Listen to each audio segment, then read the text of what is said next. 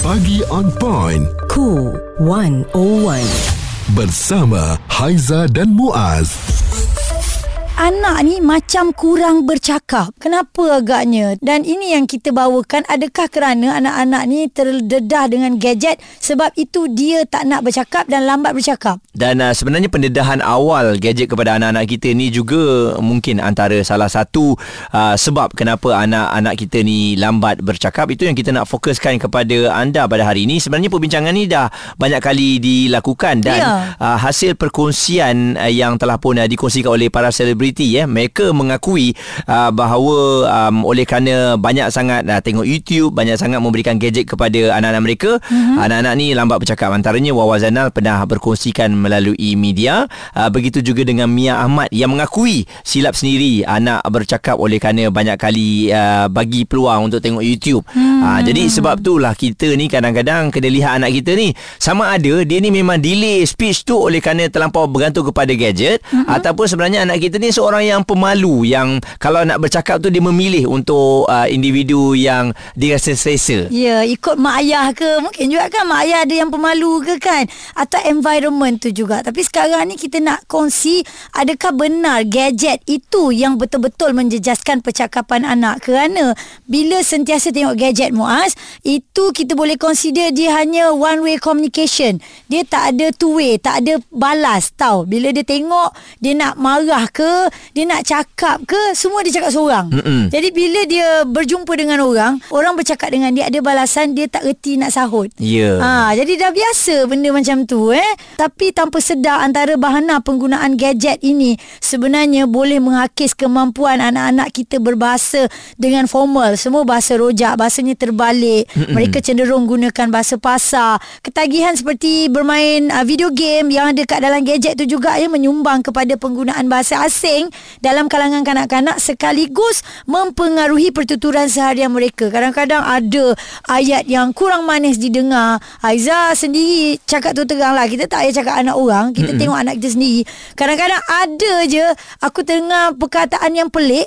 Aku terus cakap Eh apa tu Sebenarnya aku salah dengar Mm-mm. Dia dengar clear Jadi dia akan bagi tahu balik Apa oh. yang dia dengar Oh. Jadi tak kisahlah Dengar betul atau salah Saya tetap nak tegur Yelah hmm. benda yang mereka belajar di uh, gadget ataupun YouTube ni kan hmm. uh, terutamanya bagaimana kita nak tengok anak kita ni eh hmm. perbezaannya eh uh, slang yang mereka gunakan tu contohnya mereka menggunakan bahasa negara jiran kita Indonesia Ha. sebab apa sebab kita tahu uh, input daripada YouTube ni banyaknya daripada negara Indonesia juga Betul. uh, tidak dapat uh, kita Dinafikan. nafikan Mm-mm. uh, jadi bila dia dah bercakap uh, sana bahasa sana tanpa ada kita tak ada mate pun tapi dia belajar uh, ngapa pak kenapa Ya. ibu ah jadi oh, secara tak ayah langsung udah pula Ya, mereka memang mengikut apa yang ada di dalam konten-konten tersebut. Ha, Hmm, jadi itu sebe sedikit yang kita dapat lihat bahawa anak kita ni dipengaruhi oleh uh, YouTube ya dan uh, kalau yang speak ataupun bercakap dalam bahasa English uh, bunyinya pun UK slang. Hmm. Ya. Ha, jadi memang mereka tengok tu 100%.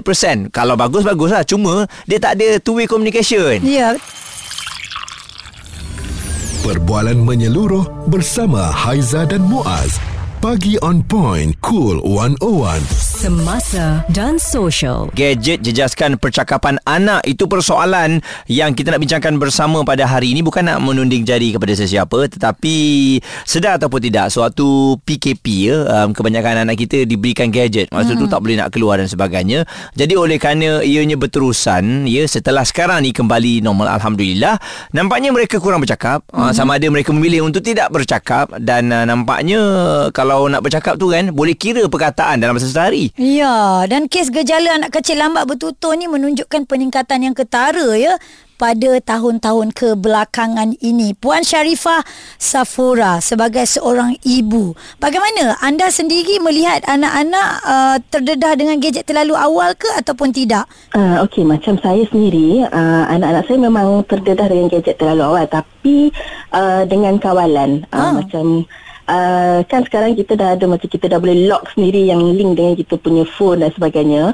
So kita ada limit time lah untuk dia tengok. Sebab apa? Sebab uh, macam pengalaman saya sendirilah. Saya dulu pernah jadi cikgu taska. Mm-mm. So kita kita tengok uh, anak-anak kecil ni dia uh, lebih mudah belajar bila ada benda yang bergerak ataupun melalui visual. Interaktif ya. Ya, ha. So macam anak-anak saya pun kebanyakannya banyak uh, mula bertutur, mul, uh, mudah uh, orang kata senang nak bercakap ataupun boleh bercakap tu belajar belajar pada video sambil-sambil kita bersembang lah. Hmm. Ah. Ah, ha, okey, uh, tiga-tiga orang macam tu. Maksudnya Oh. kita tak boleh nak menyalahkan gadget sebenarnya gadget ni Ya, membantu cuma- juga sebenarnya. Ya. Ya. Membantu juga Cumanya kena ada kawalan lah Sebab kalau kalau kalau tak ada kawalan Itu yang mungkin menyebabkan Anak-anak menyendiri Asyik duduk tengok dengan uh, Gadget je duduk dalam bilik Tak keluar Kita kita, kita keluar ke mana-mana Tak nak ikut kan Faham. Ah, Sebab Betul bila juga. keluar internet Bila keluar internet tak ada Kat rumah ada internet kan Ah, Ya. So jadi uh, Yang tu lah kita ke, Mungkin bagi parents Kita kena kontrol Ataupun ada jadual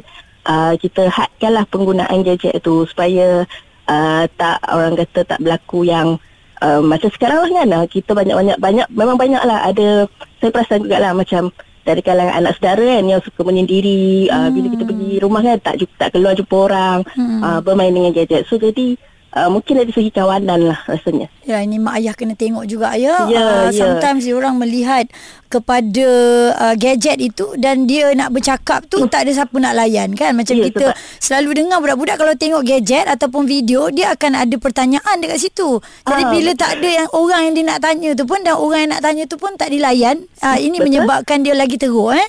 Ya betul sebab macam PKP pun gadget tu membantu dari segi Mm-mm. pembelajaran kan Setuju. macam nak kena online lah dan sebagainya kan kita Ya. nak salahkan gadget tu pun tak boleh jugalah Sambil-sambil dia tengok benda lain juga Ya. kan kartun Ah, dan sebagainya. Ah. Semua ada kat situ kan Dan uh, Ah, purata anak Puan Sharifah um, bertutur bermula umur berapa tahun? Alhamdulillah um, dalam kiranya sebelum 2 tahun tu dah boleh bertutur Oh. dengan jelas dan tak ada pelak-pelak lah Alhamdulillah. Semua anak saya saya ajar memang kalau kita cakap sendiri dengan dia orang pun uh, tak pelak lah kita cakap bahasa Hmm. biasa. So yang sekarang yang bongsu tiga tahun memang masih sampai orang dah tanya dah sekolah ke tak baru tiga baru tiga tahun. Okey. Hmm, hebat hebat. Semuanya bermula dari rumah lah Muaz ya sebenarnya. Ah, ah, dan kita tak boleh salahkan gadget 100%. ah. Cuma kita nak lihat apa lagi penambahbaikan yang boleh buat. Tadi Puan Sharifah kata kena ada kawalan dan kena ada apa kesamaan lah. Maksudnya dah tengok gadget lepas tu kita pun kena berkomunikasi berkesan lah kan. Balance. Balance. Responsif menyeluruh tentang isu semasa dan sosial. Pagi on point bersama Haiza dan Muaz. di Cool 101. Ada kalanya kita terlalu percaya kepada anak, dia bergantung pada gadget, kita okey tetapi kita tak melihat di sudut yang sebaliknya, rupanya anak kita lambat bercakap dek kerana terlalu tengok gadget. Hmm, pemantauan berterusan juga harus dilakukan sebab uh, sekarang ni dah banyak sekolah yang telah pun dibuka seusia 3 tahun dan sekolah-sekolah ini memberikan uh, kita peluang lah untuk anak-anak kita bukan belajar saja tapi dia bermain, bersosial bersama dengan sahabat-sahabat dia. Kat sana dah okey dah, dah bercakap apa semua kan. Tapi Ya. bila balik rumah, kembali kepada asal memberikan gadget kepada anak-anak. Senyap balik Ah, eh. tu masalah dia. Ah, tengok mak ayah orangnya peramah eh. Okey, kita ada Irsyad dari Kelantan. Awak dah kahwin? Dah ada anak?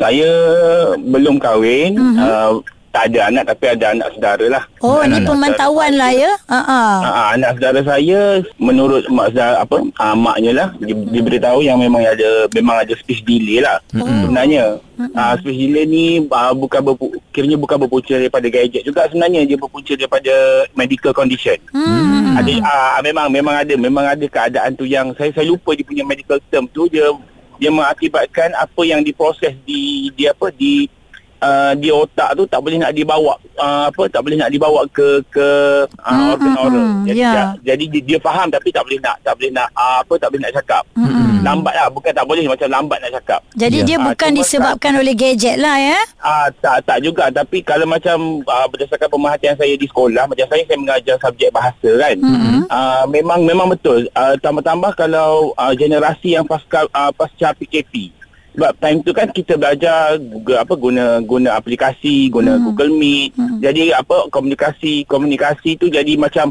uh, jadi macam kurang. Jadi Hmm. banyak uh, banyak tengok ap, apa YouTube, banyak tengok apa modul-modul uh, online. Jadi murid jadi uh, dia nak interact dengan kawan-kawan tu dia jadi Kurang. Dia jadi susah. Uh, kurang jadi kurang dan susah. Uh-huh. Lepas tu tadi macam saya dengar abang Muaz bagi tahu berkenaan apa dia ada konflik bahasa apa semua tu kan. Hmm, bahasa Indonesia Ah, ke bahasa ah, luar yang, eh. Yang tu yang tu memang memang memang nyata terutama sekali yang tu bukan setakat zaman PKP saja. Even sekarang pun sebab sekarang lagi lah uh, macam TikTok apa semuanya easy access kan. Jadi Mm-mm. yang tu pun memang memang antara penyebab juga sebenarnya. Mm-mm. Penyebab, Jadi awak ah, awak sebagai cikgu pun awak risau kan apa yang berlaku ni? dia dia kalau macam untuk murid tahun 4 5 6 dia dia, dia macam dia tak ada uh, dari segi speech di dari segi apa percakapan tu mungkin tak ada masalah. Mm-mm. Cuma kalau untuk murid uh, prasekolah tahun 1, tahun 2, tahun 3 uh, memang ada. Memang akan ada masalah. Dan juga uh, tantrum. Uh, yang tantrum tu yang tu memang confirm nyata. Uh, kalau kehendak jadi macam ditarik ah siaplah dia memang memang kalau kalau tantrum tu dia akan bawa sampai ke sampai ke prasekolah tu tantrum tu Ini ya cabaran yang dihadapi oleh cikgu ya untuk berdepan dengan Ya. pelajar-pelajar sebegini nak menguruskan Betul, betul. 40 pelajar yang lain lagi dengan 2 3 Betul. orang yang sebegini. Uh, jadi um, terima kasih cikgu berkongsikan situasi terkini mengenai keadaan anak-anak murid kita. Jadi uh, kita harapkan uh, ibu bapa semua memantau anak-anak kita sebab uh, dari awal lagi sebenarnya kita dah nampak dah anak kita ni sama ada peta bercakap ataupun uh, dia ada speech delay mm-hmm. dan kita jangan menidakkan perkara tersebut. Uh, kita kata wah tak apalah one day nanti makin meningkat dewasa pandailah dia bercakap. Ya. Tanpa kita membantu untuk dia bercakap. Ha, tu masalahnya. Mm-mm. Balik rumah kita ada masa dengan dia, kita pun main handphone, dia pun main handphone. Lepas tu kita salahkan dia. Sebenarnya tak adil lah kan. Sebab kita memberikan gadget tu sebagai ganti kita. Atau juga sebenarnya kenapa anak kita ni tak bercakap? Dia Ha. tak sedar rupanya dia balik dia asyik tidur. Ha. Anak dia cakap dengan dia. Oh, dia tak sangat. dia tak perasan yang Ha, anak dia bercakap. Anak pula cakap kenapa bapa tak bercakap dengan dia? Ha. Terbalik. Jadi ha. benda ni kita kena ambil serius sebab nanti akan menjejaskan uh, mereka apabila mereka masuk ke sekolah nanti susah. Hmm, Kesian mereka nanti pergi kat sekolah kan dia rasa tak berminat untuk pergi sekolah sebab dia kata kawan-kawan tak nak bercakap dengan dia. Ya. Padahal dia sendiri yang tak nak bercakap dengan orang tu dia rasa susah dan juga takut. akan timbul perbandingan kita dulu dengan kita sekarang tak boleh sebenarnya ini hakikat yang kita lalui lah ya untuk anak-anak kita Perbualan menyeluruh bersama Haiza dan Muaz. Pagi on point, cool 101. Semasa dan social.